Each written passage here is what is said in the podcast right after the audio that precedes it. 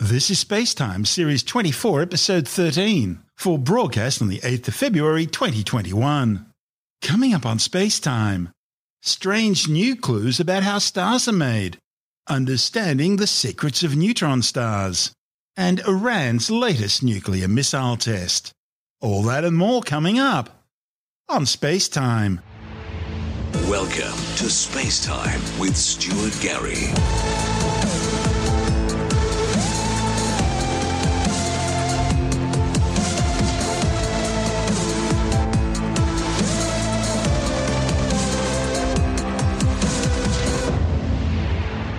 Astronomers have discovered some strange new clues about the processes involved in creating a star. It sounds like a contradiction in physics, but astronomers have detected cold ionised hydrogen towards the centre of the Milky Way galaxy. The thing is, ionisation usually occurs under extremely hot conditions at temperatures of tens of thousands of degrees Celsius. It's these extreme conditions which provide the high energies needed to strip negatively charged electrons from their atoms, leaving the atoms ionised with a positive electrical charge.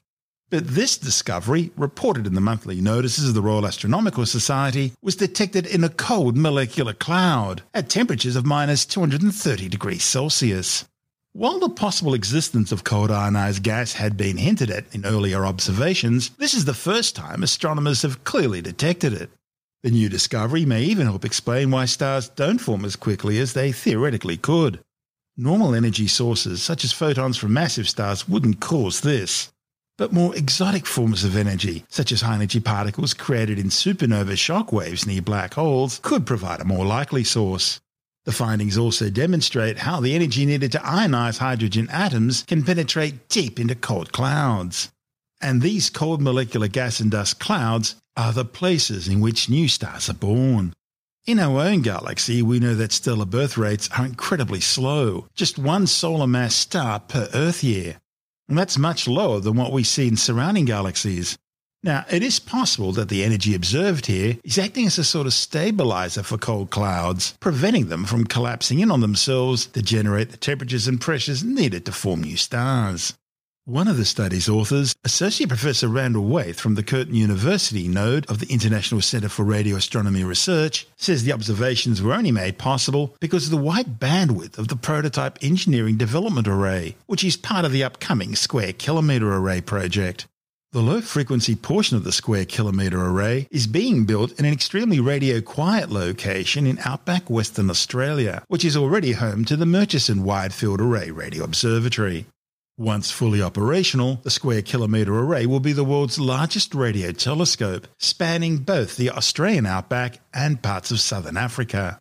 Wayth says these findings are providing astronomers with a glimpse of what the SKA will be capable of once it's built. The Engineering Development Array it's an array of 256 what we call dipole antennas, which are spread out over 35 metres, and they work, even though they're individual antennas, they work as a single large antenna. So we built this as a sort of prototype system for future Square Kilometre Array, low frequency array technology. And it's actually a hybrid system. It's built out of MWA dipoles, which is actually a separate radio telescope, but in the configuration of the proposed future SKA low. So the entire system is a large aperture array. All of the signals from all of the dipoles are combined together electronically, and it works effectively as a large single, you can think of it as like a large single dish, but where there are no moving parts and it's pointed electronically to different places on the sky. How do you do that? So if you think about a large single dish, it's mechanically pointed to the object in the sky that you want to look at. And the radio waves bounce off the dish and are reflected to a focal point where there's a single receptor that receives those radio waves. So instead of having a large mechanical dish, what we do is we have many inexpensive radio receptors that sit on the ground. There's no moving parts in these, but each of these is still receiving the same radio waves. And instead of having a large mechanical dish that focuses the waves for a single point on the sky, we can introduce delays in the system that effectively point this system to any place on the sky. So it's all electronic and it's done via really high precision introduction of time delays in the signals, such that when they're all added together, it acts like a single large receptor. Exactly. What are you picking up? Obviously, radio waves at very low frequency, but also, correct, I believe, very high resolution. Yeah.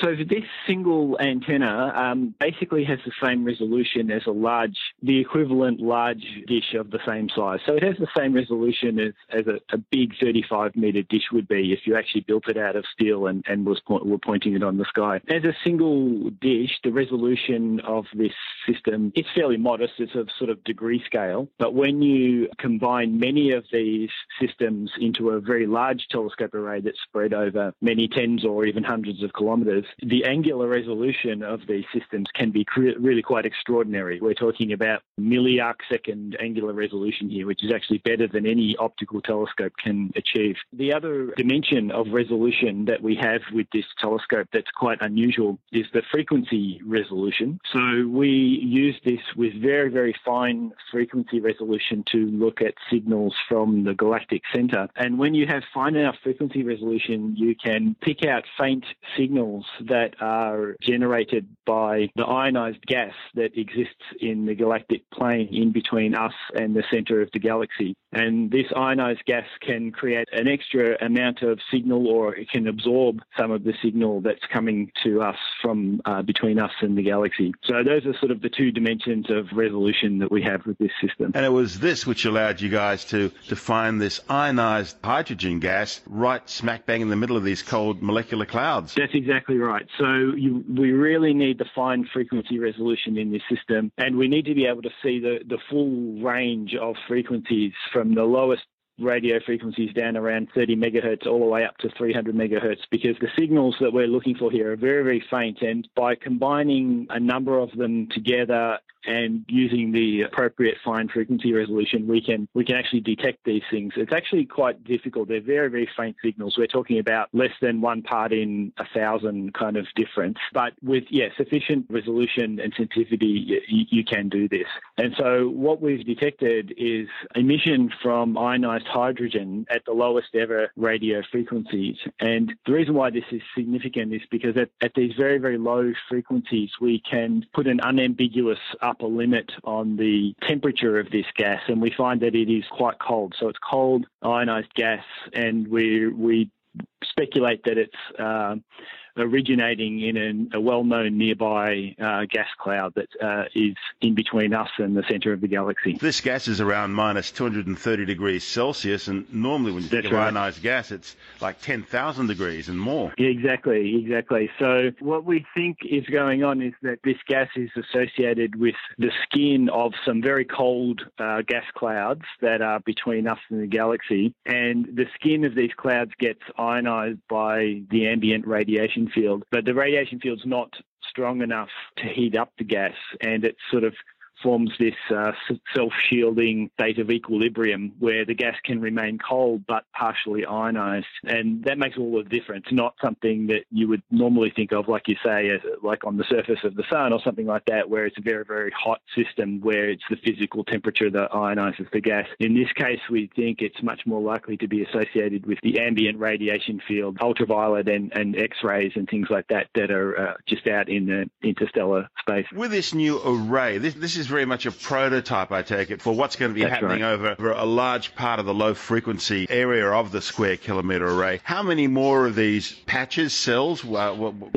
likely to be built? In SKA terminology, what we built is the equivalent of a station. We call it a station, which is 256 antennas all working as a single unit. The full SKA-1, which is the one that we're planning to start construction in a couple of years, that will consist of 512 of such stations. So altogether, there will be about 131,000 dipole antennas, and these are spread out over about a 40-50 kilometre diameter of the Western Australian desert. And then they all fed into their own optical fibre cables going back to a central collection point and then down to Perth? Yeah, that's exactly right. The signal from each antenna goes via optical fibre. At some point, it will be digitised and all all of the signal processing is done digitally. Some of the processing will be done on site, and yes, then the data will make its way down to Perth or somewhere else for subsequent processing. You guys are at the Murchison Radio Astronomy Observatory site in Outback WA. There are a couple of antennas being built there. There's ASKAP, there's what you guys have. Tell me about the sort of variety there. Yeah, the observatory hosts two large instruments. So one of them, as you say, is the ASKAP array. The other one is the Murchison Wide Field Array, which is a sort of low-frequency precursor to SKA, but it's also a, you know, an operational productive scientific instrument in its own right. The observatory also hosts a number of smaller experiments. Probably the most famous of the smaller experiments is the EDGES experiment, which made the first detection of a signal from cosmic dawn. That's quite a significant experiment. So there are a number of smaller ones. Others include some cosmic ray detectors and things like that. So the site hosts a number of these instruments. It's a pretty amazing site because it's quite far away from the nearest population centre. That means that it's very radio quiet. The kind of frequency ranges that most of the instruments there work in would be absolutely overwhelmed by TV and FM radio broadcasts if they were any closer to a city. So it's very radio quiet, and it has very, very good protections in place, both at the state and federal government levels, to keep that site quiet. And of course, there are very specific radio frequency windows you're looking at. That still poses a problem with things like satellites, and we've got a new satellite constellation now being put into orbit by SpaceX, something like 70 satellites at a time. They're going to be like 12,000 of them eventually, and I believe there could be some issues with the frequency bands. Yeah, satellites are ever encroaching on of the radio astronomy spectrum. For our particular experiment, those satellites are working at a different frequency, but they could be a big problem for ASCAP. They are certainly a big problem for other radio telescopes working at other frequencies. So for us, there's a number of existing satellites that come over. They're weather satellites and communication satellites and things like that. And they are very strong emitters, you know, relatively speaking. So, yeah, these low Earth orbit communication satellites are a problem, and we're working on ways to mitigate that. It's a case of, as long as they're not so strong that they overload the system, then we have a chance of being able to remove the signals and try and recover parts of the spectrum. But they are a problem, certainly. And I guess that's one of the things the computer programs are going to have to do, the programs that are going to be sifting through the data before the scientists see it. Yeah, absolutely. So one of the first tasks that we have in the sort of data production, pipelines is a sort of a triage step to look at the initial data quality. So if there's really, really strong interference in there, then we might just flag that as bad or unusable and try and reobserve the sources. One of the things that we're trying to do is look at active mitigation techniques. For instance, if we can have a separate antenna that looks at a known interfering source and tries to subtract that signal out. It's very much a open research question. We're not 100% sure we can pull it off, but that's one of the things that we're looking at. And yeah, we certainly try to identify and remove as much of this interference as we can before it goes downstream to the science teams. That's Associate Professor Randall Wayth from the Curtin University node of the International Centre for Radio Astronomy Research. And this is Space Time. I'm Stuart Gary. Still to come, understanding the secrets of neutron stars, and Iran test fires a nuclear-capable missile. All that and more still to come on Space Time.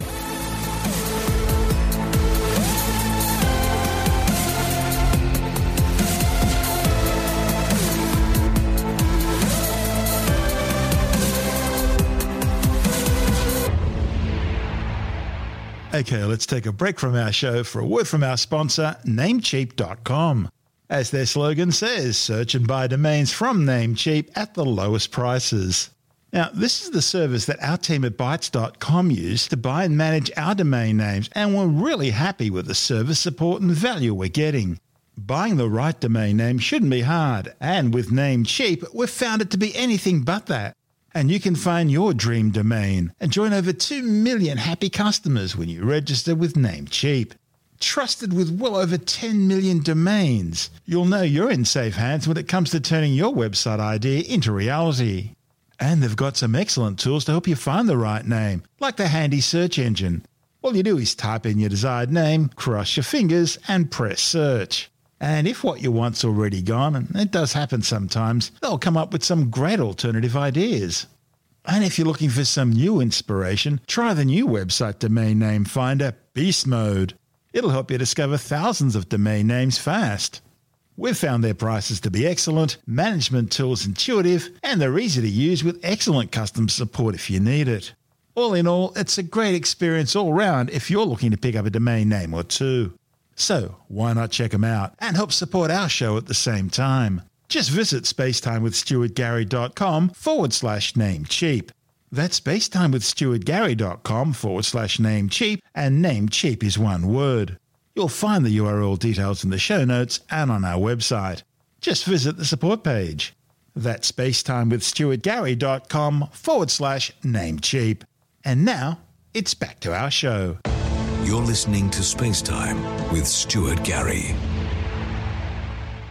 Scientists have found evidence of alpha particles on the surface of neutron-rich heavy nuclei, a discovery which could provide new insights into the structures of neutron stars, as well as the process of alpha decay. Alpha particles, also called alpha rays or alpha radiation, consist of two protons and two neutrons bound together in a particle which is identical to a helium-4 nucleus. Neutron stars are among the most mysterious objects in the universe. When stars, such as our Sun, reach the end of their lives, having fused most of the hydrogen in their core into helium, the balancing act between gravity crushing a star towards the centre and the nuclear energy pushing outwards ends, and gravity wins.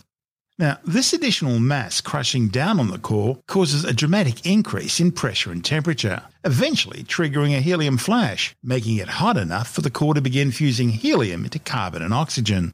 At the same time, a hydrogen shell begins to burn surrounding the core, and the star's outer layers expand due to this increased heat, and because it's now further away from the core, the outer envelope also cools.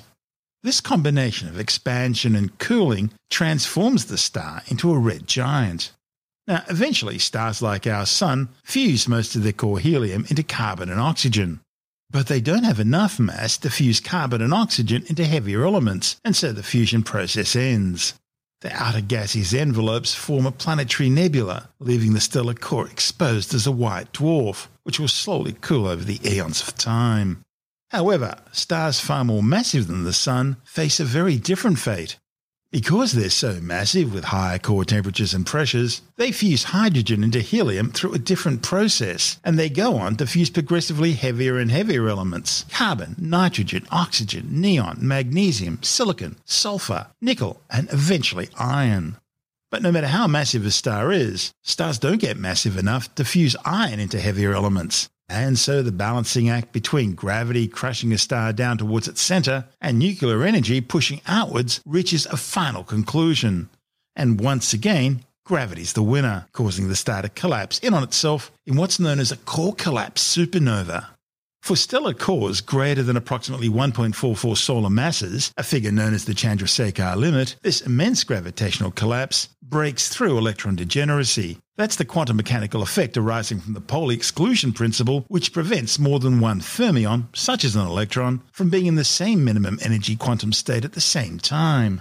Instead, it allows further collapse, crushing the negatively charged electrons and positively charged protons together to form neutrons, hence the star's name. Although only a dozen or so kilometres wide, neutron stars are the densest objects in the known universe, other than black holes. In fact, just a sugar cube-sized piece of neutron star material would weigh 100 million tons. And believe it or not, matter in the nucleus at the centre of normal atoms exists at similar densities to that found in neutron stars. One of the study's authors, Junki Tanaka from the Technical University of Darmstadt in Germany, says understanding the nature of matter at such extremes is important for science's understanding of neutron stars, as well as the beginning, workings and final fate of the universe. Intriguingly, despite their vast difference in size and mass, the tiny atomic nuclei found on Earth and the enigmatic neutron star found in space are actually governed by the same type of interactions. This connection's been well established by scientists through the nuclear equation of state, which describes the relationship between density and pressure of nuclear matter. The new findings, reported in the journal Science, examined 10 nuclei and found evidence of alpha clusters, groups of 2 protons and 2 neutrons in heavy nuclei.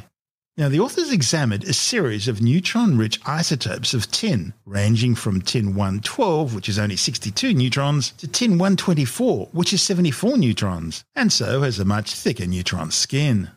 The authors deliberately knocked out alpha particles from the nuclei by bombarding them with protons, and they then examined how frequently they were able to observe alpha particles in progressively heavier isotopes. They identified the clusters in the very surface region of the neutron-rich tin atomic nuclei, implying that the so-called neutron skin isn't purely neutron matter as the name implies, but also includes alpha clusters. Importantly, they also discovered that the effective number of alpha clusters decreased gradually along with the number of neutrons. They theorized that this is due to the interplay between alpha cluster formation and the thickness of the neutron skin that surrounds the nucleus. The findings have important implications both for science's understanding of the nuclear equation of state and for understanding neutron stars. In the near future, more and more accurate data on the bulk properties, mass and radius of neutron stars should become available both through electromagnetic and gravitational wave observations. The present work is also a key step towards fully understanding alpha decay, the type of radioactive decay in which atomic nuclei spontaneously emit an alpha particle. It was about 90 years ago that physicist George Gamow famously proposed that alpha decay takes place due to the quantum tunneling of alpha particles or clusters. However, while the theory was generally accepted, it's never been shown conclusively that these clusters actually existed in heavy atoms. So the findings of this new study that alpha clusters do exist on the surface of heavy nuclei could provide an answer to that question of the origin of alpha particles in alpha decay. This is Space Time. Still to come, Iran carries out a successful test of a nuclear-capable missile, in the process performing yet another breach of its own nuclear weapons ban treaty. And the SpaceX SN9 Starship test article prototype crashes and burns during an explosive landing. All that and more still to come on Space Time.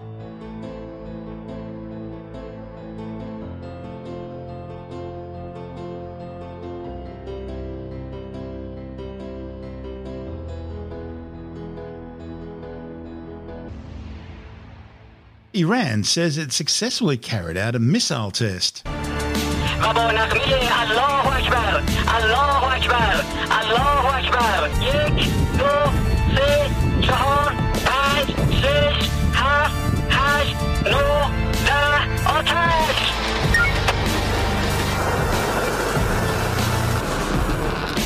The launch marks yet another breach of Tehran's nuclear weapons ban treaty, the 2015 Vienna Accords, which were ratified by the United Nations Security Council under Resolution 2231. The treaty specifically prohibits the Islamic Republic from developing missiles capable of carrying nuclear warheads. The missile was launched from central Semnan province, where Iran has a top-secret missile launch complex. Tehran claims the 25.5-metre tall Sol Shinar-1, which was used for the test, is equipped with 1 liquid and 2 solid fuel stages and is designed to be flown from a mobile launcher. It says the missile's capable of carrying a 220-kilogram payload into a 500-kilometre-high sun-synchronous low-Earth orbit. It's the latest in a growing list of violations by the Islamic Republic, which security experts believe is part of a pattern to secretly develop nuclear weapons and the long-range missiles needed to deliver them. Tehran recently tested a new MIRV, or Multiple Independently Targetable Re-entry Vehicle warhead. MIRVs are used by missiles carrying multiple thermonuclear warheads. The International Atomic Energy Agency says the Islamic Republic's also explored various fusing, aiming and firing systems designed to make its missiles more capable of reliably delivering a nuclear warhead. The program centers around several missiles based on North Korean technology. The two rogue states have been secretly working together on parallel nuclear weapons and delivery system programs.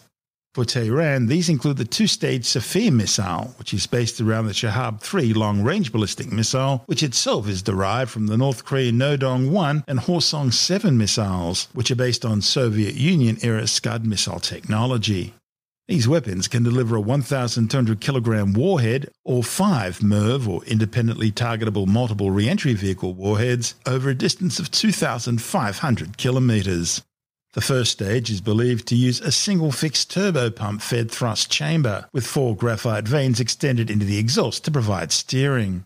The liquid fuel propellants may include unsymmetrical dimethylhydrazine or a kerosene-gasoline mix, burned with a storable oxidizer. The second stage is thought to use similar propellants burned in a cluster of possibly four small thruster chambers fed by a single turbopump. The larger, more powerful 27-metre-tall, 2.5-metre-diameter Safir-2A, or Seymour ballistic missile, weighs 87 tonnes. It uses a North Korean Taepodong-2 ballistic missile for the first stage, which combines four Scud SS-1, Egyptian Scud-B or Chinese Scud-C missile rocket motors, with steering provided by four small vernier engines. The upper stage uses the Shahab-3 missile we mentioned earlier. Last month, European powers raised concerns over Iran's plans to produce uranium metal, warning that Tehran has no creditable civilian use for the element. The joint statement by the British, French and German governments warned that the production of uranium metal has potentially grave military implications. The International Atomic Energy Agency says the Islamic Republic's confirmed that it is advancing research on uranium metal production, claiming it was for a research reactor in Tehran. Producing or acquiring plutonium or uranium metals or their alloys would be another violation of the 2015 Vienna nuclear deal agreed to by Tehran. The United Nations nuclear watchdog's also concerned about a missing metal disk of uranium, the type used in thermonuclear weapons, and the location of other undeclared nuclear material that's been missing since Tehran began nuclear weapons research activities. The latest developments follow recent revelations that Iran's enriching uranium up to 20% purity. That's well beyond the 3.67% it agreed to under the 2015 United Nations Nuclear Non-Proliferation Treaty. Tehran also recently doubled the number of advanced centrifuges it operates, and it's begun introducing IR-9 centrifuges, which is some 50 times faster than those agreed to under the 2015 accord. Iran also recently switched on a new chain of 30 IR-6 centrifuges at its Natanz nuclear facility, thereby doubling the number of working centrifuges there to 60, and allowing Tehran to dramatically increase daily enriched uranium production. All this comes despite the fact that under the Islamic State's nuclear deal, Tehran's limited to only first-generation IR-1 centrifuges. Centrifuges are key. They enrich uranium by rapidly spinning uranium hexafluoride gas, separating out the fissile uranium-235 from the non-fissile uranium-238. All this has allowed Iran's stockpile of enriched uranium to skyrocket to more than 12 times the limits it agreed to under the Vienna Accord. Tehran's also prevented United Nations nuclear watchdog inspectors from entering several sites suspected of containing undeclared nuclear material and nuclear-related activities, yet another breach of the 2015 treaty. Through all this, the oil-rich nation insists its nuclear program is exclusively for peaceful power generation purposes. Latest estimates suggest Iran now has enough enriched uranium for at least two nuclear weapons. This is Space Time. Still to come. SpaceX's SN9 Starship test article prototype crashes and burns during a test. And later in the science report, Novavax says its new COVID-19 vaccine has demonstrated 89.3% efficacy in UK Phase 3 trials. All that and much more still to come on Space Time.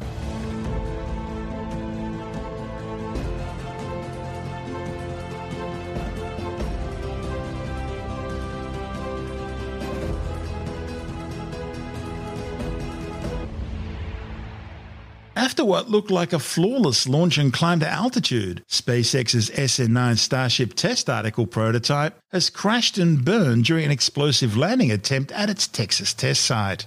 It was the latest in a string of failed landings for the gleaming stainless steel next-generation mega rocket. Its predecessor suffered a similar fate back in December. The SN9 launched smoothly and progressively shut down its engines as planned as it reached its target altitude of 10 kilometres. The spacecraft then performed a series of test manoeuvres, culminating in the planned horizontal return to Earth. Unlike the Falcon 9, which re-enters Earth's atmosphere tail first and then maintains this orientation all the way down to the surface for a vertical landing, Starship will re-enter horizontally like the space shuttle, using its underbelly as a heat shield.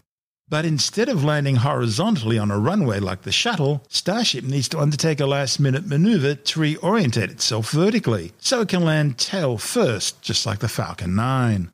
And that's where the problem is. As with the last attempt in December, it came down too fast, without enough time to correct a bad approach angle. Flaps weren't able to control the error, and the spacecraft came crashing down in a deafening explosion and bright orange fireball. We are counting down for today's 10-kilometer test flight. We are currently loading liquid methane and liquid oxygen propellants onto Starship. Today's flight will be similar to our previous flight last December. Continuing to count down on the flight of Starship serial number 9. Propellant loading is complete. Next event is retract of the quick disconnect from the flight vehicle. 10, 9, 8, 7, 6, 5, 4, 3, 2, 1. All three Raptor engines at power. Starship climbing to the 10-kilometer altitude. 3 Raptor engine burning. Everything continues to look nominal right now for the stage and for propulsion. Just passing through 3-kilometer altitude. Next major event is shutdown of engine number 3. Flight continuing on Starship. As a reminder, this is a test flight to a 10-kilometer altitude. Engine number 3 shut down on time as planned. We're continuing to climb on 2 engines. Everything continues to go well with Starship. Good engine performance so far. T2 shut down. T plus 3 minutes, 20 seconds. We've shut down engine 2 on time. Starship now climbing on the power of engine number 1. Headed to the 10-kilometer altitude. T plus 4 minutes. Vehicle is at 10 kilometers. It is at apogee. We're continuing to throttle down engine number 1 to hold altitude. We're preparing for handover on the propellant tank. 4.5 minutes. We are handing off to the LOX tank. We are beginning to flip to horizontal. In the white cloud, there is a liquid oxygen dump. We've now transitioned to horizontal and beginning the subsonic test portion of the flight, where we check out the aft and the forward flaps to hold the vehicle's stability as we descend back to the landing pad. T plus 5.5 minutes, Starship continuing the subsonic descent, using the forward and aft flaps to control its attitude as we come back down to the landing pad. Everything continuing to go well in this portion of flight. Land intro. 6 minutes, 10 seconds into flight, we're down beneath 1.5 kilometers. We're preparing to restart 2 engines, flip the vehicle vertical, then transition to 1 engine for the landing burn.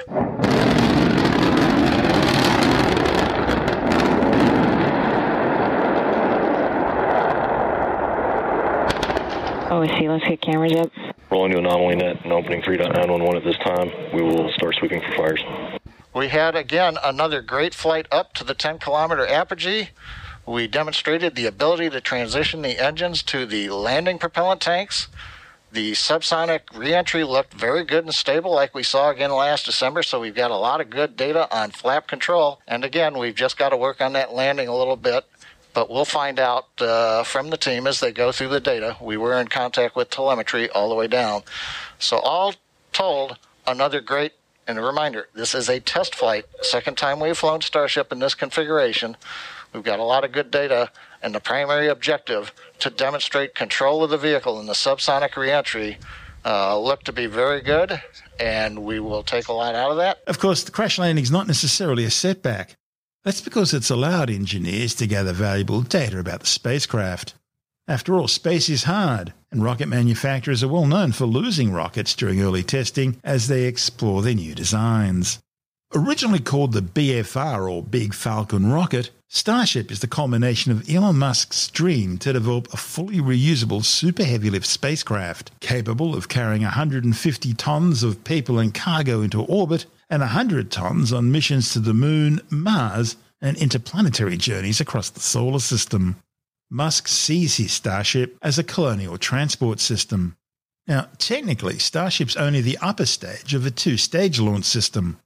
The 230-ton first stage, called the Super Heavy, is 68 metres long, 9 metres in diameter, and constructed out of gleaming stainless steel. It'll be powered by 37 liquid methane and oxygen-propelled Raptor rocket engines, providing 72 meganewtons or 16 million pounds of thrust.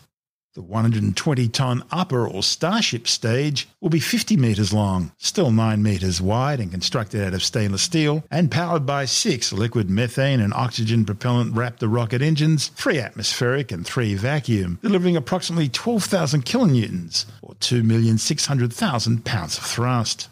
Refuelling tanker and satellite payload delivery upper stage versions will also be produced.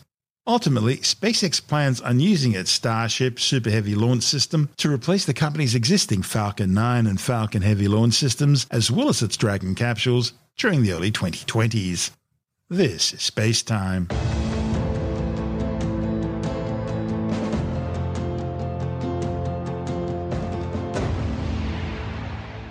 And time now to take a brief look at some of the other stories making news in science this week with a science report. Novavax, the third vaccine the Australian government's committed to purchasing, claims its new COVID-19 vaccine has demonstrated 89.3% efficacy in UK Phase 3 trials. The federal government's pre-ordered 50 million doses of Novavax.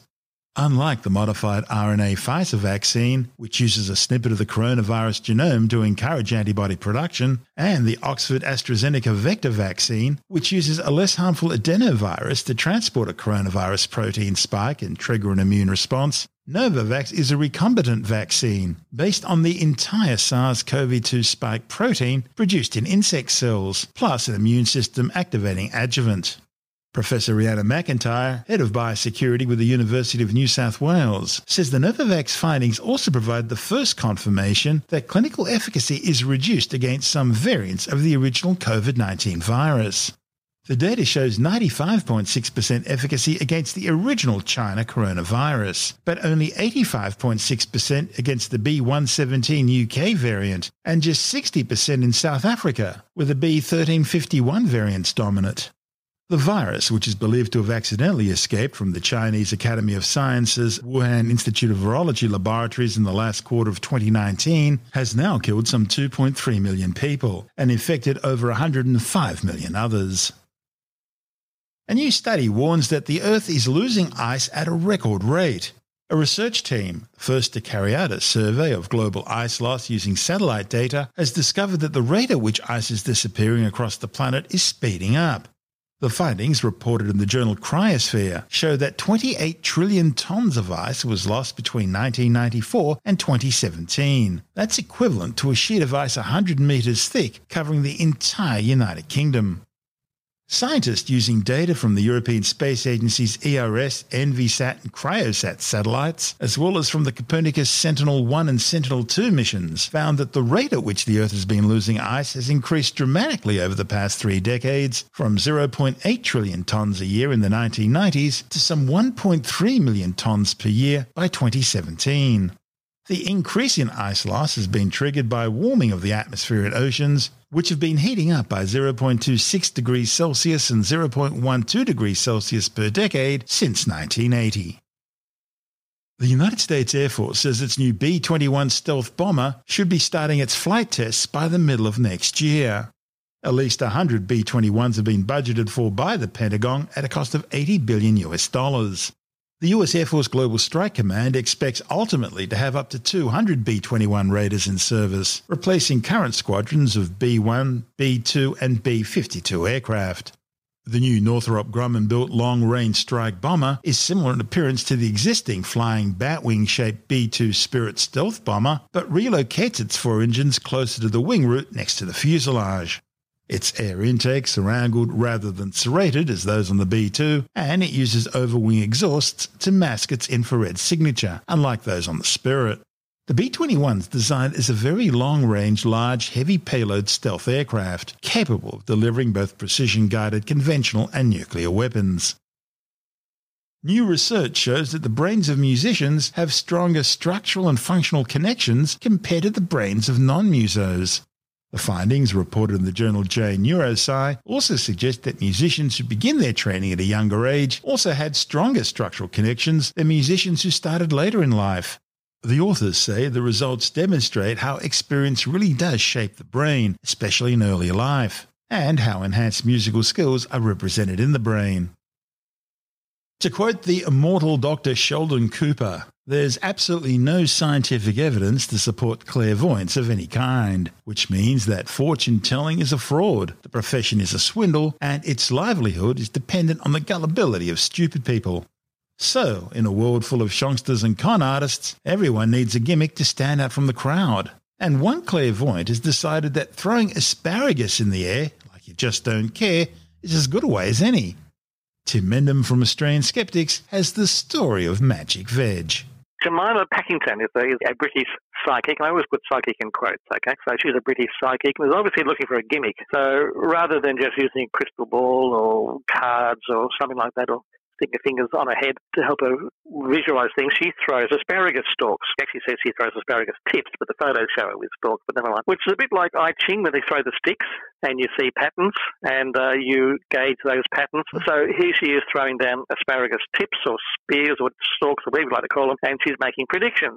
I guess you could do the same thing with tea leaves or chicken entrails and things like that, whatever you wanted. Well, they do, don't they? Exactly. Or jacks. Every person who plays, you know, the jacks game with the knuckles and throws them in the air and tries to catch them on the back of the hand, that'd be a great source of predictions. Actually, I don't know why anyone hasn't done that. Oh, I might copyright that one, so, you know, I'll put that one for it. It's jacksology. But, yeah, Mystic Veg, as she's referred to, I don't think very seriously, throws these things up in the air and makes predictions. And she's making such earth-shattering predictions as people will be nicer once coronavirus pandemic lockdowns are finished. There will be some ill health among royals. Like, really? How old's Her Majesty now? It's 94. Yeah, no, I know. There's bound to be some ill health somewhere. It's even older. Yeah, that's right. And she divorces and things. But they actually asked her for some specific predictions for Australia. Right. And it might be nice to know that travel between the UK and Australia will be back open again before June. The banks will have wobbles.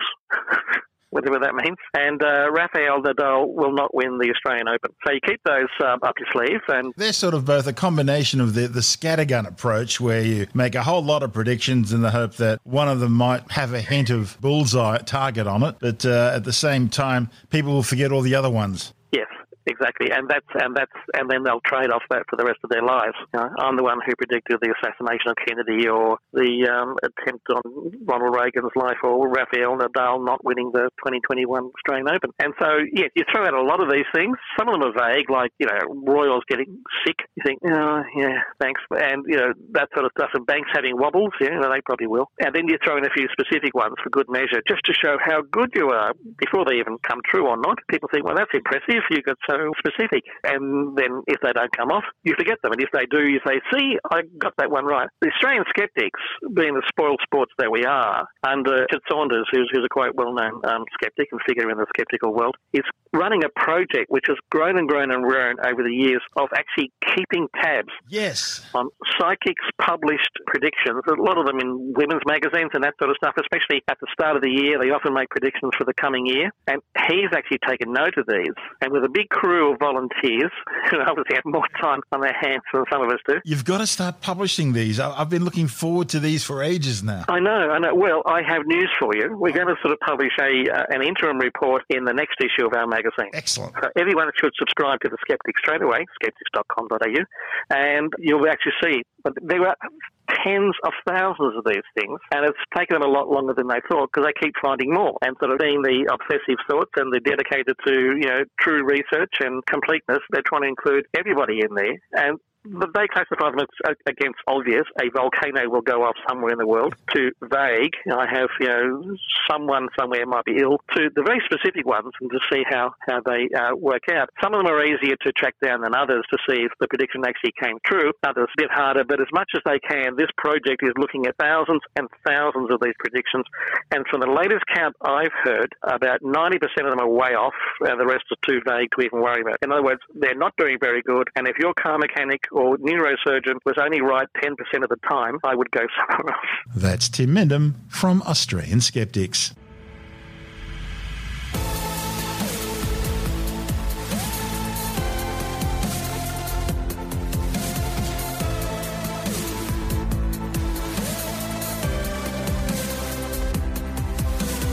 And that's the show for now. Spacetime is available every Monday, Wednesday and Friday through Apple Podcasts, iTunes, Stitcher, Google Podcast, Pocket Casts, Spotify, Acast, Amazon Music, Bytes.com, SoundCloud, YouTube, your favourite podcast download provider, and from spacetimewithstuartgary.com. Spacetime's also broadcast through the National Science Foundation on Science Zone Radio and on both iHeartRadio and TuneIn Radio. And you can help to support our show by visiting the Spacetime store for a range of promotional merchandising goodies, or by becoming a Spacetime patron, which gives you access to triple-episode commercial-free versions of the show, as well as lots of bonus audio content which doesn't go to air, access to our exclusive Facebook group, and other rewards. Just go to spacetimewithstuartgary.com for full details.